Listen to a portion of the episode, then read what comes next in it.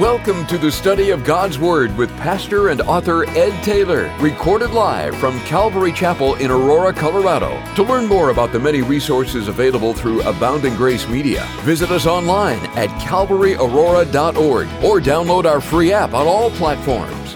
And now, here's Pastor Ed to take us into our study. Amen. Amen. Take your Bibles, open them to Romans chapter 12. Romans chapter 12. Now, we are in a verse by verse study through the book of Acts. And we've come as far as Acts chapter 6, and we've spent quite a few weeks looking at what's happening in the early church in Acts chapter 6. You have the widows, two different groups of widows. One group feels like they're being neglected in the daily distributions. They start complaining and gossiping, and the church is at a crossroads. It's very dangerous. It's a very dangerous and difficult time in the early church and we've learned a few things. The first thing we learn is that when everybody does what they're called to do, then the church progresses very beautifully and powerfully. When you do what you're supposed to do, I do what I'm supposed to do, you guys over here do what you're supposed to do in the will of God, the church operates in unity and it operates in power, and God uses a unified church. And one of the ways we learned that was the apostles. The leadership hears about the difficulty, and one of the first decisions they make is we will not leave what we're supposed to do. This is a problem and it's a great difficulty, but we will remain committed to what we've been called to do. And what were they called to do? Prayer and the study of God's word. That is what they were to do. However, there is a problem. And so they came up with a spirit led solution find seven men with these characteristics and qualities, and we're going to entrust them to take care of this problem so that they'll do what we need, they need to do, we'll do what we need to do, and we will continue to reach the city and beyond, obeying Jesus in the call of the church. And I felt like it was such a great time. I felt like the Lord was leading us to such a great time, not only in the book of Acts, in the way, in the life that we're living right now, but in these spiritual gifts you need to know your spiritual gift, which leads us to the question what is your spiritual gift? Do you know? Because our time through the book of Acts is bringing us to the place where, okay, now, how does God want to use me? And how will God use me? And how will He train and equip us in learning what our gift is, our primary motivational gift, and then a lot of secondary things that God uses in our lives so that we might be used greatly in the things of the Lord. So to me, this is a very encouraging time. I love teaching through these gifts. I, I love teaching through in that revelation, and then there just people all over just like, oh, oh, oh, and all of a sudden the light goes on, and you're like, that is God's will for my life. So let me give you, before we even jump in to the study today, let me give you a few reasons why knowing your spiritual gift is so important. First of all, it will help you not waste time as a believer. Knowing your spiritual gift will put you so laser focused on how God made you and where He wants you. You won't be dabbling in things that God never wanted you involved in because you'll be operating, being led by the Spirit. Secondly, when you know your spiritual gift, you'll be most effective. You'll be most effective. You'll be most efficient because you'll be doing things that you enjoy, uh, that, that God will be blessing, and there'll be fruit from your life. And you'll serve with more joy. You'll be more joyful when you are serving in the gifting that God has given to you. It won't be drudgery to you. You know, a lot of people are afraid to serve God because they're like, well, God's going to tell me something I don't want to do and make my life miserable. That's not true. He doesn't want your life miserable. Sin makes you miserable, God gives you joy. Don't forget that. And so when you know your gift, you're going to be operating in joy. Not only that, you'll have less frustration. You'll be comparing yourself a lot less because you'll just be content with who God made you. You'll be less double minded. And you'll, this is so important, when you operate in your spiritual gift, you will experience less burnout.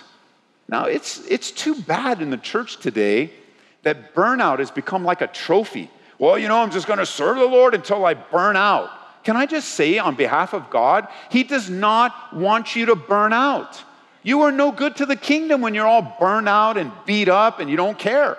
Like He wants you to serve with joy and in the strength of the Holy Spirit. Now, let me just be clear when you serve God, you will get tired. Being tired and burned out are two different things.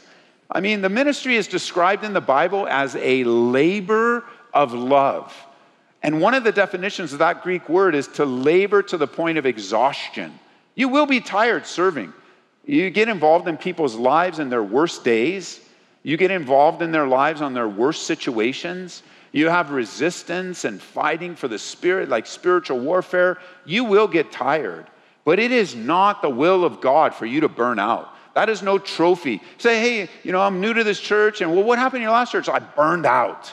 Well, I'm sorry. It was never God's will for you to burn out. And you know, the next step after burnout is you get all mad at God and then you just set your gifts aside and you're like, I don't want to ever serve like that again. You don't have to. It's not God's will for you to do that. We, we tell folks here at Calvary if you're close to burnout, take a break and then talk to us and let's find out how you got there in the first place. It's different though. You go, oh, Ed, I'm tired, I'm tired. Well, then the answer to that is get some sleep, rest. That's why God gave us a pattern in life, a rhythm. Live this rhythm at the bare minimum six and one, six and one, six and one. You go, what, what is that? Well, you work six days and you rest the seventh. And even in our culture, they've changed it. They've given you a bonus five and two, five and two, five and two. And the whole point is this you were designed to work, you are, do you know work preceded the curse? I know some of you, I hate work, it's part of the curse. Not true. Work preceded the curse. If you're with us on our midweek Bible study, as we study verse by verse through the book of Genesis, we learn that Adam was given responsibilities far long before sin entered in. And he enjoyed them. And he had fun working. And so, in redeeming from the curse, you want to know your spiritual gift.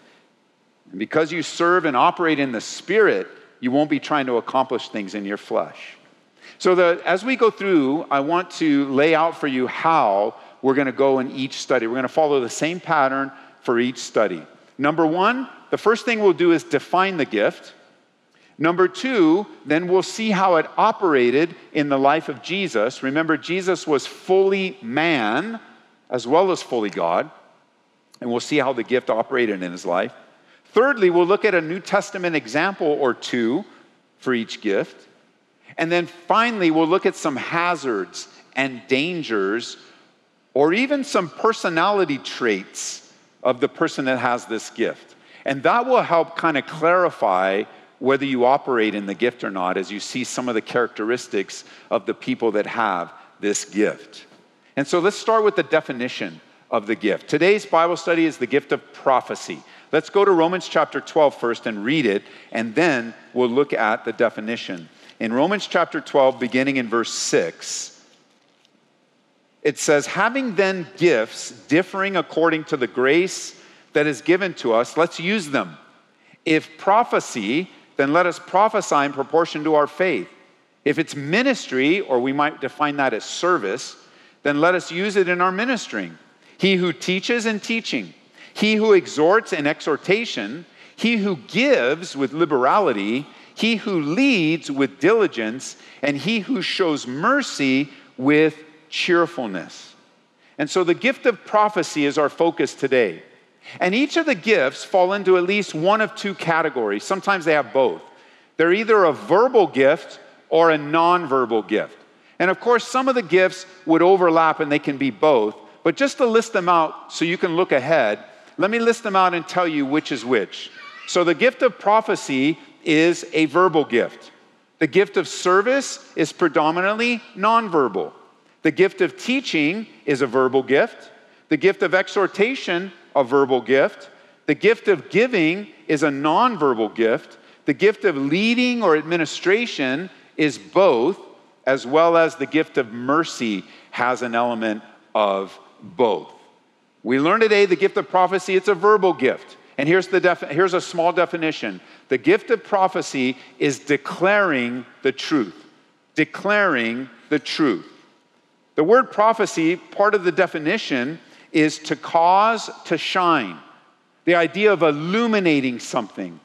And so, with that in mind, God has given some men and women in the church the supernatural ability to take his written word and cause it to shine. God has given some men and women in the church the supernatural ability to take his word and cause it to shine. Jotted down in 2 Peter chapter 1 in verse 19 it says, "And so we have the prophetic word confirmed, which you do well to heed as a light that shines in a dark place, until the day dawns and the morning star rises in your hearts." Knowing this first, that no prophecy of scripture is of any private interpretation for prophecy never came by the will of man, but holy men of God spoke as they were moved by the Holy Spirit. Now, when we think of the word prophecy, we almost immediately think of the Old Testament definition, the Old Covenant office of the prophet. And immediately we associate prophecy, prophet to this phrase, Thus saith the Lord. And when we look at it that way, we have to remember that there was a time where God used prophets to foretell the future, to give words to people that were going to predict the future, words of warning, words of judgment. That's foretelling. But the Old Testament office of the prophet and the foretelling of prophecy has ceased. It no longer exists. It has been replaced with the new covenant New Testament gift of prophecy. So nobody can come around here and go, I am the prophet, and thus saith the Lord. They have to change their voice for that in order to get your attention. Thus saith the Lord. No, no, no, no. That, that has passed. That is over. God now moving in His Spirit, His Spirit dwelling in us, He has now given some men and women the ability to not foretell his word, but rather to forthtell. F O R T H. God's word is written and finished. We are not to add or subtract from it. And so now we have the privilege in the new covenant to know what God has said. And then God gives a supernatural ability to make that word come alive in someone's life very precisely and very focused. And it's happened to all of us, even if you haven't recognized it in your life. And the definition, turn over to 1 Corinthians chapter 14. The definition or the answer to the question, why? Why has God? What, what's the purpose? Why has God given this gift to the body? Notice with me 1 Corinthians chapter 14 in verse 3. The definition is given to us right here. It says, But he who prophesies does three things. And it could be all three things at once, it could be one at a time, two at a time, but three things come from a real, true exercise of this gift. Speaks edification, exhortation, and comfort to men. We'll get to those in a moment. So, the gift of prophecy is speaking forth the word of God through the anointing of the Holy Spirit. Someone exercising this gift are not making things up in their own minds. They're not speaking on their own authority. However, the church world is filled with people today that take the title upon themselves and just make stuff up false prophets. And again, we'll get to that a little bit later as well.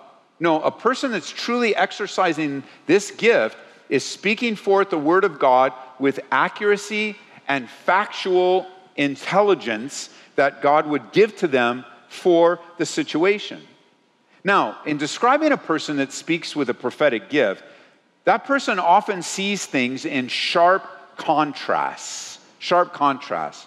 You might, we might describe a person like that today that they live in a very black and white world. For the person with the gift of prophecy, there is no gray areas for them. As a matter of fact, sometimes they'll even say gray areas don't exist. It's black or white.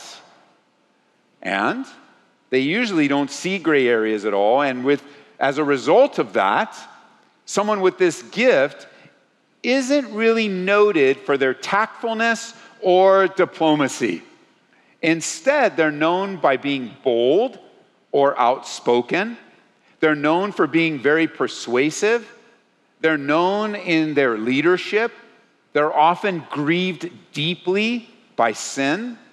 They are known as being serious as people who don't hold back, don't mince words, and many times they aren't known much as having a very developed sense of humor. Very serious. And having the gift of prophecy does not mean you have the office of a prophet. It means it's a gift that you exercise. Those two things are very separate and distinct. And many people in the church will have the gift of prophecy. It's a very profitable, important gift to exercise.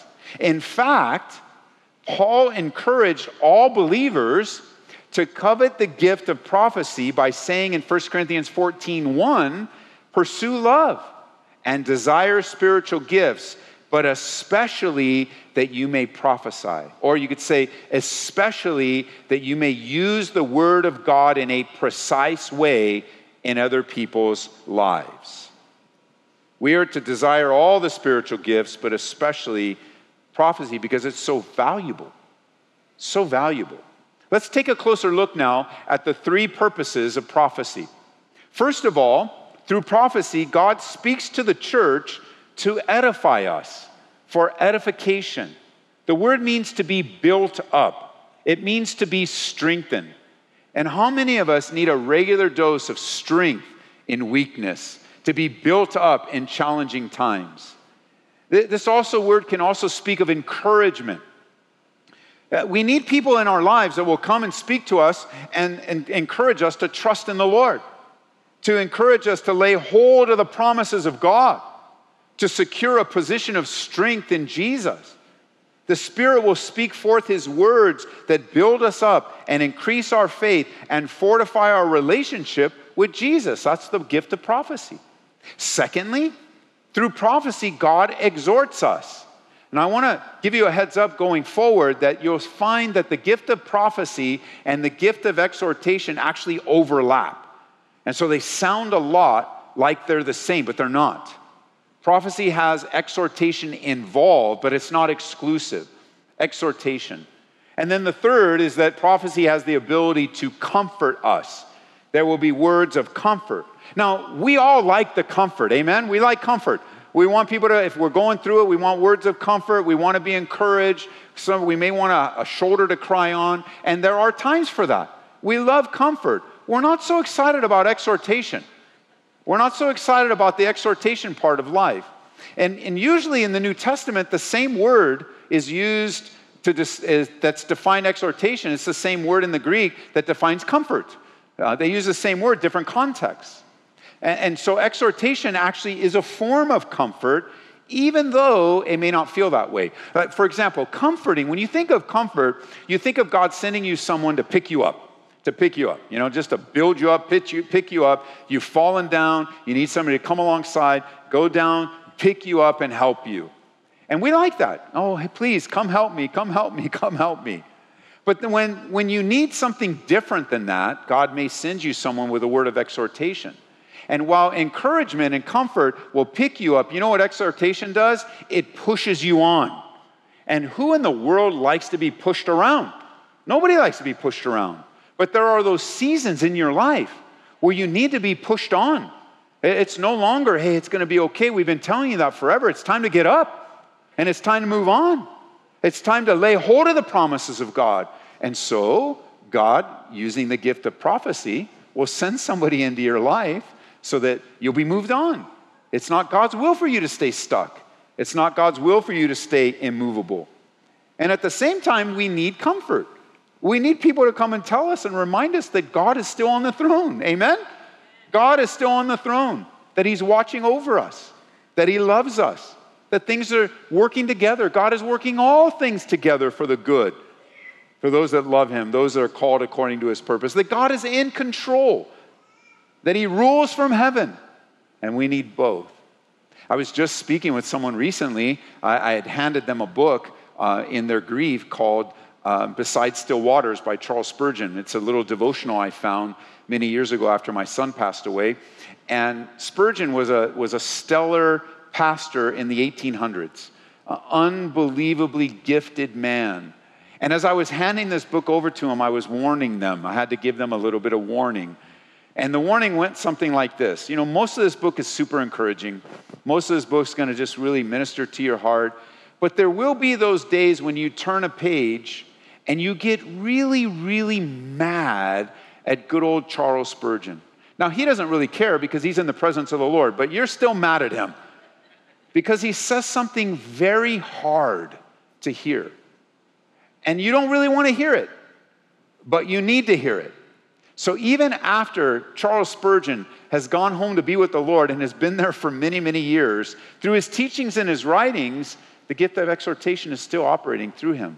Because you need people in your life to tell you the hard things, to share those things with you so that you can get up and move on. Turn over to Luke chapter 4. Let's move on to how did this gift operate in the life of Jesus?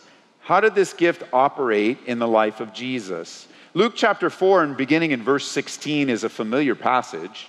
Jesus comes to his hometown and goes into the synagogue, and he takes the scrolls and he opens them right to Isaiah 61, what we would know as Isaiah 61. Pick up in verse 18. The Spirit of the Lord is upon me because he's anointed me to preach the gospel to the poor, sent me to heal the brokenhearted to preach deliverance to the captives and recovery of sight to the blind, to set at liberty those who are oppressed, and to preach the acceptable year of the Lord.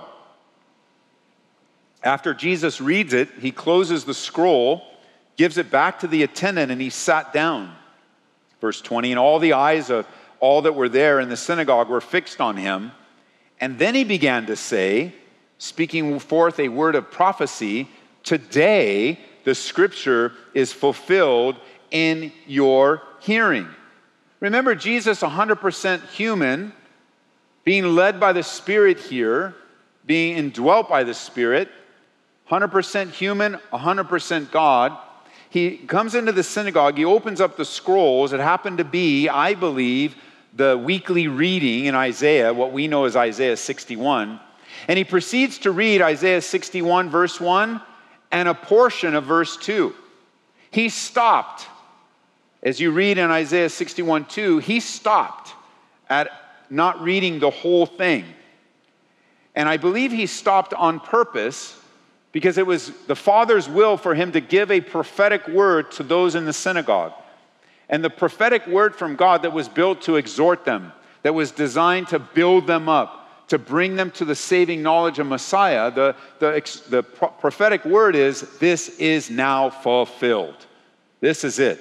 Here is the word, and it is fulfilled. But he stopped short uh, at the rest of the verse because the rest of the verse talked about the day of the vengeance of God. The rest of the verse talked about comforting those who were mourning. And I believe he stopped there because the prophetic word stopped there and that this would be yet future. He was not only giving them Messiah has come, because you know, the rabbis of the day, they absolutely knew this was a messianic passage. They knew this was speaking of the coming of Messiah. They knew, but what they weren't seeing was number one, they didn't see Messiah in front of them. And number two, they didn't see a duality in the coming of Christ. That in his first coming, he would come to do all these things to preach, to help, to save, to heal, to bring liberty. He would bring all those things, and then he would ascend into heaven. It would be in his second coming that judgment would come, that all of the, all of the world would commence and be completed. And the wonderful ministry of Jesus comes in two ways. And he tells them, Look, this is the word. You hear it? You hear what I read? Yes, it's coming to pass. It's right now in front of you. And they either had a choice to believe it or to reject it. Now, number three, how did it operate in the New Testament? I'm going to, re- I'm going to give you a reference and then we're going to look at a reference. But the first one is in Luke chapter 1 in verse 67. So you can just turn back here. We have a man by the name of Zacharias who is operating with the prophetic gift. And we is speaking forth the word that hasn't, he doesn't know that what he's saying right now is actually going to be New Testament words that are going to be contained in the Bible. Now, when you and I moving forward, now that the Bible has been completed, any prophetic word that comes through your life will confirm what's been written, will not add to it. You do not have permission from God to add to the Word of God. You are forbidden. He is not writing new scripture today. So, in the operation of this gift, it is speaking forth the Word. It is giving a light upon something that's already been established to apply it very personally to the person you're speaking to. But notice what he says in verse 67. Now, his father, John the Baptist, this is John the Baptist's dad, his father, Zacharias, was filled with the Holy Spirit and he prophesied. And he spoke forth the word of God, telling everyone how God would use his son, John. Very encouraging. Turn over to Acts chapter 2. If there is a brother in the Bible that operated in this gift the most, I think it would be Peter. God used Peter in amazing ways. Perhaps the only other person that operated in the New Testament more would be Paul. So you have Peter and Paul using this gift often. And here in chapter 2 of Acts, you have the day of Pentecost, the Holy Spirit comes down. They accuse, as the Holy Spirit comes on these believers, those that were watching accuse them of being drunk. And then Peter just gets up and is in the Spirit and speaking forth the word and preaching the gospel. And thousands get saved. And then notice here in verse 37 of Acts chapter 2, you have Peter exercising this gift once again. And he says, in verse 37 when they heard this, they were cut to the heart and said to Peter and the rest of the apostles, Men and brethren, what shall we do? Then Peter said to them, Repent and let every one of you be baptized in the name of Jesus Christ for the remission of sins, that you shall receive the gift of the Holy Spirit. For the promises to you and to your children and to all who are afar off as many as the Lord our God will call. You know, he's prophesying this promise into your generation. This promise is your promise. This is for your kids. This is for little Adeline that I prayed for and her brother. And, and this is for your kids and your grandkids and your great grandkids. Peter is sharing right now for the people in front of him and speaking a word of prophecy into your life even today. That's how powerful prophecy is. And then he says in verse 40, with many other words, he testified and exhorted them that be saved from this perverse generation. And then those who gladly received his word were baptized, and that day about 3,000 souls were added to them. And here is the work of God on this glorious day where Peter is exhorting and prophesying at the same time, God using him in amazing ways. I'm also reminded of another example with Paul. You remember in Paul's letter to Timothy, that young pastor, Paul encourages Timothy by saying this in 1 Timothy 4, verse 13. Till I come, give attention to reading, to exhortation, and to doctrine. Do not neglect the gift that is in you, which was given to you by prophecy with the laying on of the hands of the eldership.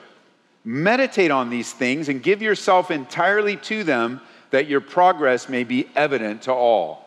So, one of the things Timothy was to hold on to was not just his calling, but the prophetic word of his gifting and calling that was given to him. He says, Don't forget that, Timothy. Not only do we lay hands on you, but we spoke words of prophecy over you.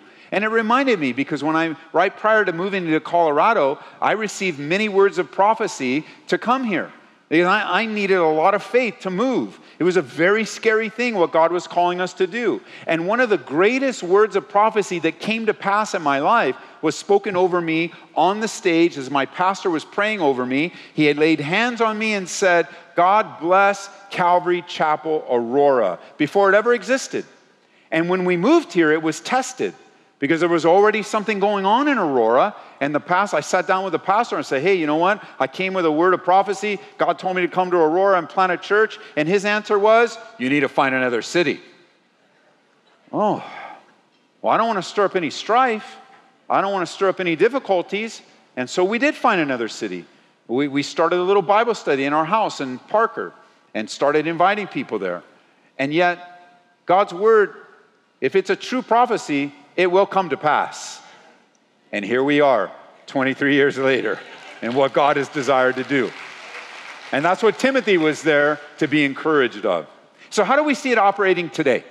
How do we see it operating for the person that may have that? Well, often what comes to mind is a strong impression or thought, especially when you're reading the Bible or listening to Bible study, you have an impression or a thought. God impresses you a word an exhortation, a correction, an encouragement. and you then are responsible to be obedient to that.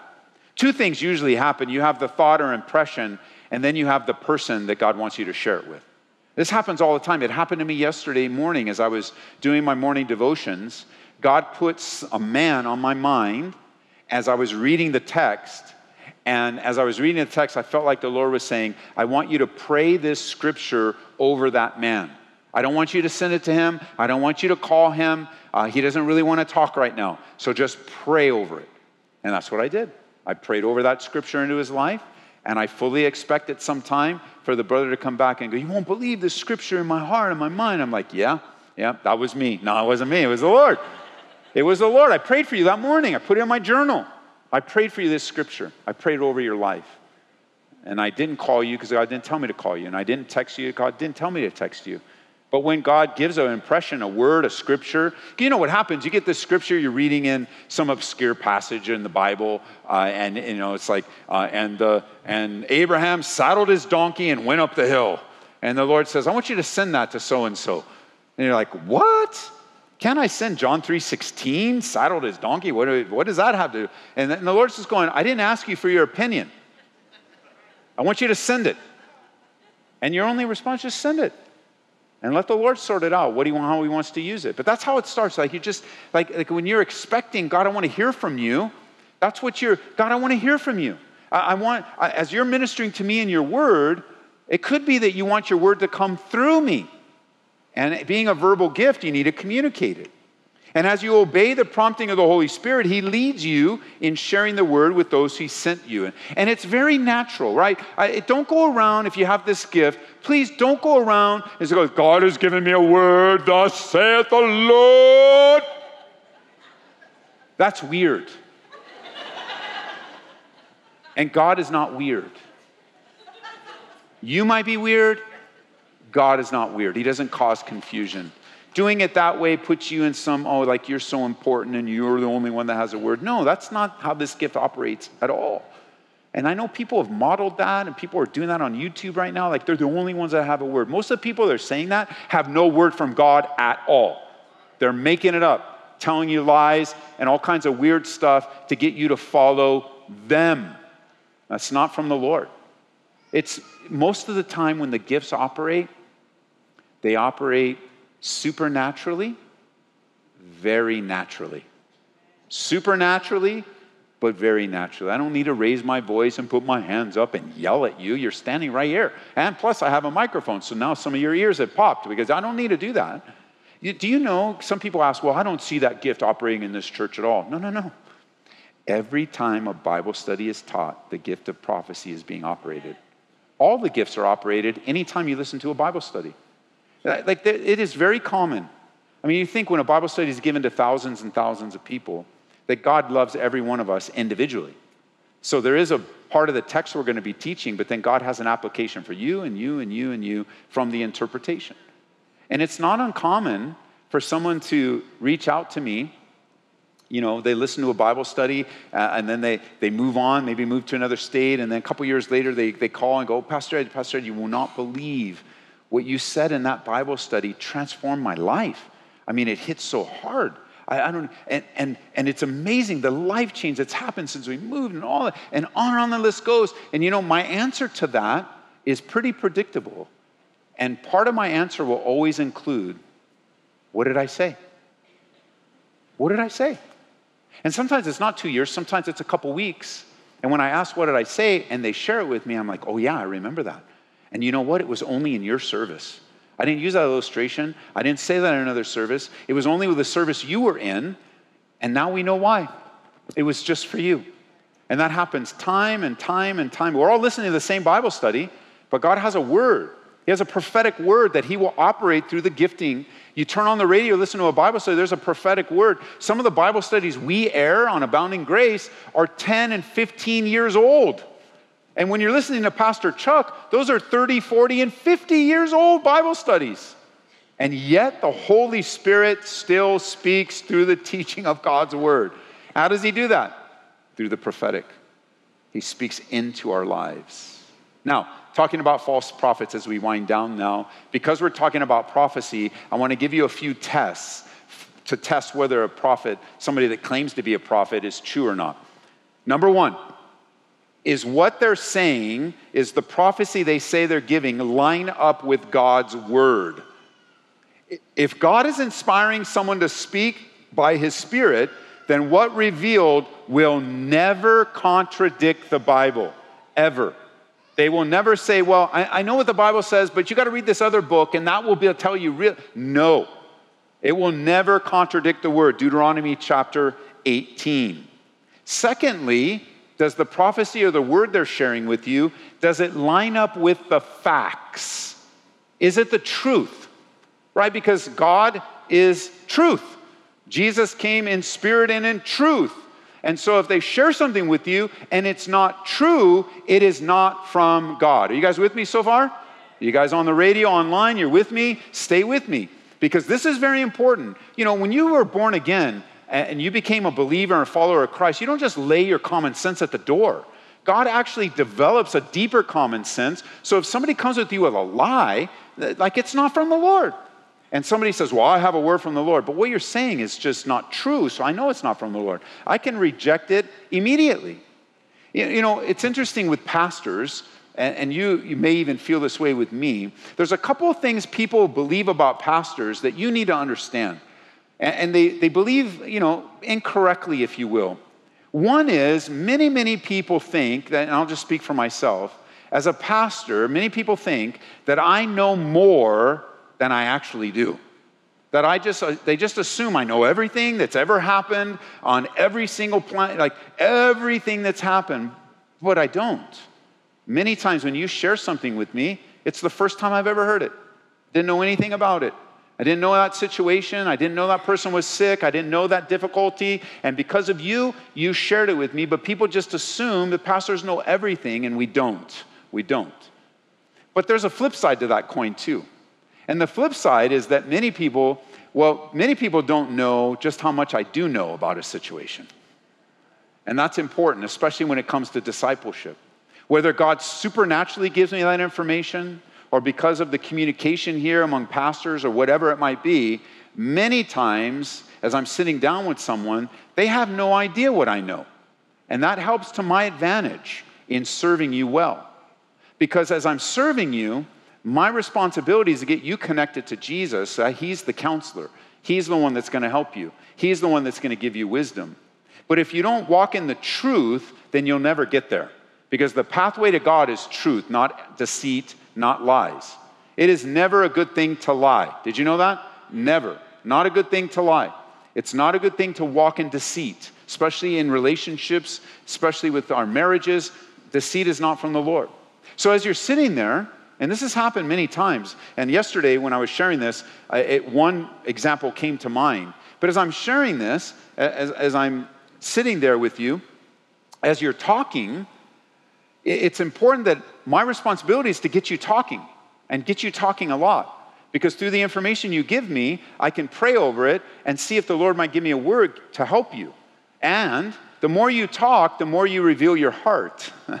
Because Jesus said, out of the abundance of the heart, the mouth speaks. So listening is a very important skill in ministering to people. And as you're talking, I remember one instance in particular that came to light right to the top. As the brother was talking, you know, with this accusation and these things going on, he obviously did not know that I knew a lot more than he thought I knew. And as he was talking, he was blatantly speaking falsehoods. It, it was crystal clear. But I didn't tell him that. But the Lord impressed this verse in me with, in Nehemiah uh, where Nehemiah says, No, this is not true. You make these things up in your heart. And I knew exactly what I was dealing with at that moment. I knew exactly that this was a manipulative situation that wanted to cause division, that he wasn't walking in the truth, and God just said, Stand your ground. And it was a room full of, you know, it was a very difficult situation. It was very hard, lots of witnesses there. But it's important that you realize that if someone comes to you and says they're speaking on behalf of God and what they say doesn't line up with the facts, they are not from God. They're not from God. And whether it's accusations or gossip or barbs thrown, you know, because we get letters here all the time, you know, we get things coming through. Um, sometimes they're anonymous. And just in case you ever want to write an anonymous letter to me or some anonymous DM on social media or whatever, let me just tell you what we do with them. We trash them. Without, we don't got no time for that. Like if you don't have, you don't want to have a real conversation, you just want to give these. And I mean, sometimes we get these letters, you have to open them just to separate, to get them in the shredder. Like there's so many. And almost always it's, thus saith the Lord. If you don't do this, you're a horrible pastor. I'm going to judge your church. Dude, I don't even know who you are. So, zzz, zzz, I don't even see them. They go to someone else. But but these letters come through with these accusations, these barbs, slander, even with people's names on them, but they don't line up with the facts, and therefore they're not accepted. They aren't speaking on behalf of God. That's something you want to look for. Thirdly, thirdly, is the prophecy honoring to Jesus Christ. Now that makes sense, doesn't it? But I want to give you a way where Jesus is dishonored through false prophets that you may or may not realize. But Jesus is dishonored through false prophets, through false prophecies, lies, deceit, yes. But he is also dishonored where someone uses the legitimacy of some gift to draw people after themselves. That is dishonoring to Jesus. And that person is not to be followed, they are to be rejected. It is divisive and difficult. I mean, not just let alone they're not telling you the truth, let alone that they were false. And the false prophets listening right now, they know who they are, they know what they're doing, they know the shenanigans they're into, they know the drawing, they know it all. It's not new to them. And when you think of this, those that are prophesying falsely, trying to take authority over your life, trying to take authority over my life, God did not send them, God does not use them, and we are to reject them. I mean, obviously, if somebody tells you, oh, Jesus isn't the way, follow Michael the archangel, that's an obvious one. Worship this little idol, don't follow them. Any, any kind of idol, of course. But it's also dishonoring to Jesus when a man or a woman says they're speaking on behalf of Jesus, but they only call you to themselves. So you can wait for the new prophecy, and you can wait for the new book, and you can wait for the new video. What are you talking about? Go serve the Lord, share the gospel, and all the weird stuff that they're sharing, all the, it's just not true. It's just not true. And as a man that's going to have to stand before God and give account for my ministry, I'm telling you right now, don't do it, repent from it, and come back to the truth. And plug into a church somewhere that's teaching the Word of God and pointing you to Jesus Christ, okay? That's very important. So you don't want to follow false teachers, and they should be thankful that we don't follow Deuteronomy 18 and 13 penalty anymore. Because the penalty for a false prophet is stoning. And yet now, by the grace of God, God is patient with them to repent. And that's a good thing. The gift is wonderful in the church, and I want to close today with some characteristics of the person that has it, like some danger signs to look for, some hazards. It's a beautiful gift. We need more. Do you know if more of, more of you that have this gift would operate in this gift, you know there would be less sin in this church? Not just the church, this church. Like God would reveal to you. God would reveal to you a word. You don't. It's not necessarily God would say that person has sin, that person has. Like we're not creating a new ministry of sin sniffing. Okay, that's not what I'm saying. But if you're just in your daily devos and God says send this text or call this person and you do it, on the other end God's working to bring conviction on that person, and boom, that text go, oh my gosh, I'm busted oh my goodness, God's calling me to himself. Let alone the Lord may give you a, a word of wisdom like that. But this guy's making it up, and you just look at him now, you're making it up. And it actually unravels a whole life of sin they've been in. If you would exercise this gift in the biblical way, there would be less sin in this church. However, you got to watch out in your personality. So let's look at a few of them. Number one, for the person that has this gift, number one, you may lack sensitivity to others' feelings you may lack sensitivity to others' feelings. Why? Because you're a black and white person, and feelings are in the gray zone. and so, no, this isn't feelings. Don't follow your feelings. Don't think of your feelings. Just do what's right. Just do what's right. Which often can make things worse because you've got the right information, but you're delivering it the wrong way. Remember what Paul told the Ephesians? He says, You need to learn how to speak the truth in love. And already you're thinking, I am in love. Uh, it doesn't, doesn't seem that way. It doesn't seem that way. So you want to be more sensitive. Other hazards surrounding sensitivity. And you might hear these things about your life. You should pray about them. But things like you're too judgmental, you're hypercritical, you come off as very condemning. You don't like the word compromise, any kind of compromise. Like, like there's good, you know, there's good compromise and bad compromise. Bad compromise is spiritual compromise. You don't want to compromise in your walk with the Lord, compromise with sin. That's bad. But in a marriage, compromise is needed every moment of every day. Learning how to die to yourself, serving your spouse, in singleness, compromise may be needed in meeting someone in the middle, not compromising your spiritual life, but meeting someone in any relationship, meeting someone in the middle, showing preference to someone. Another thing about sensitivity is you really don't, you, the, the bottom line is this you really don't care how people feel or think. You're just the messenger. Don't kill the messenger. Yeah, but be nice. Be nice. And if you don't care how people feel, please start caring. It's not a badge to wear. It doesn't, it's not, you could be more useful if you cared more and you considered the person in front of you. Uh, here's another one pride. Pride is a big issue. Since insensitivity creates pride, and pride will, will manifest this way. Because you're giving words and God is using you, at other times you are wrong. You were wrong a lot in what you shared, but you never really doubt yourself. Everyone else is wrong, you're never wrong. Now remember, if you're operating this gift, there's a difference be- between saying, oh, I'm the prophet and that God is always speaking through me, and coming to someone and say, You know, I think the Lord has a word for you. In that case, you could be wrong. You could share something wrong. You could have like Agabus. Agabus had a strong word don't go to Jerusalem, you're going to die, you're going to die, you're going to die. But you know what God's will for Paul was? To go to Jerusalem and die. So he had part of the truth, but he had the wrong conclusion. And so there are times when you are wrong. And if you go along going, I'm never wrong, I'm never wrong, I'm the only one that speaks from God, you're going to jack yourself up and a lot of other people. That's not how the, that's not how the gift is operated. And you also, another thing to watch out for in insensitivity is you, you have an attitude of always being right about everything. And maybe you have been called by some as a know it all in the world and spiritually. You just got to watch out for that. And then the opposite gift of this on the other side of the spectrum is mercy. Mercy is very in tune with your emotions, very in tune with others' emotions. And for people that have the prophetic gift, they think mercy people are backslidden whiners. And you'll get to that in a second as we get into further studies. So, which would speak to you being very judgmental, right? It all fits. Number two, this is important to realize. If you have to get the prophecy, you are often discouraged. It can be a very discouraging gift to exercise. Why? Well, first of all, people don't listen to you because they don't want to hear what you have to say. But since you're speaking on behalf of God, they don't want to hear what God has to say. That's all it is. They don't listen to you.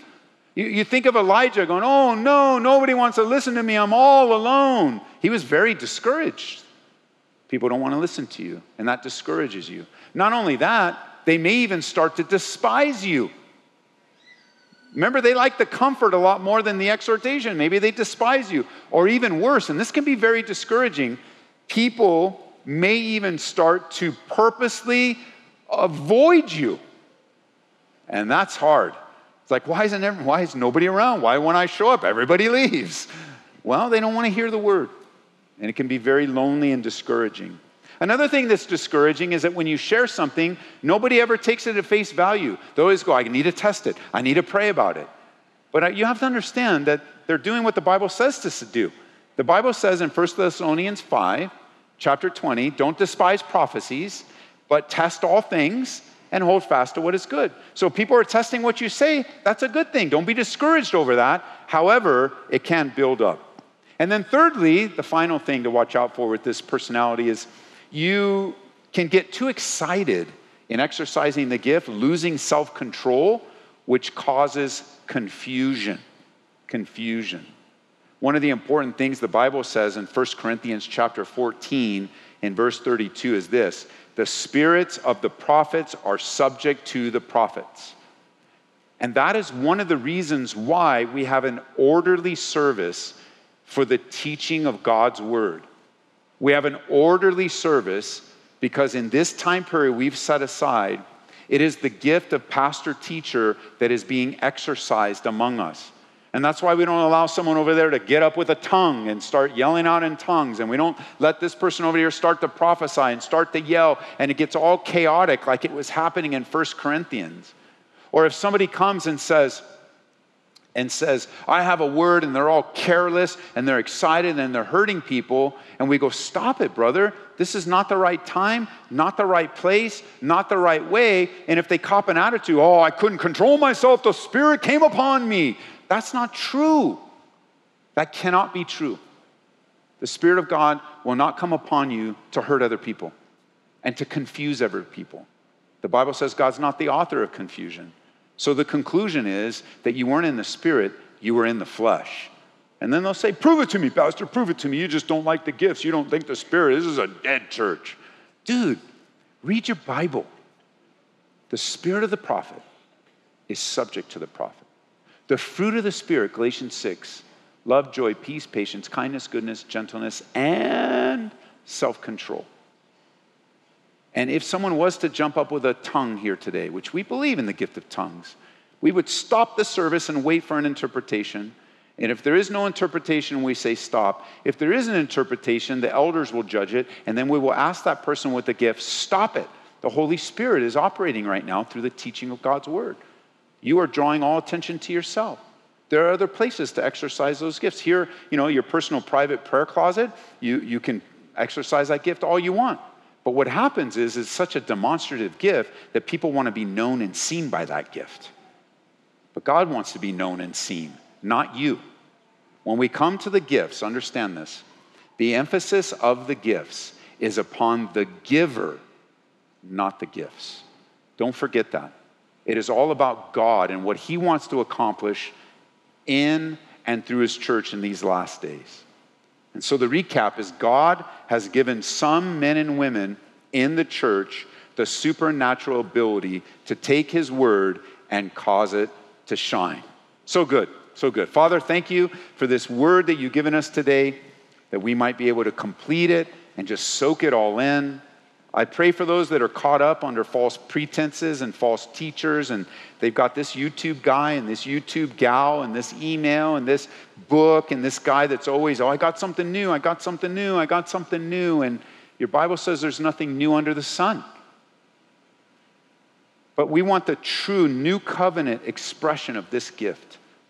We need men and women to speak edification, exhortation, and comfort in our church. We pray for that. We pray that in Jesus' name.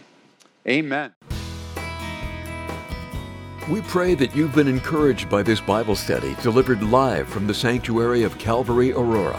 For prayer or a copy of this study, call us at 877 30 GRACE. That's 877 304 7223. Or visit us online at calvaryaurora.org. Be blessed as you worship Jesus this week.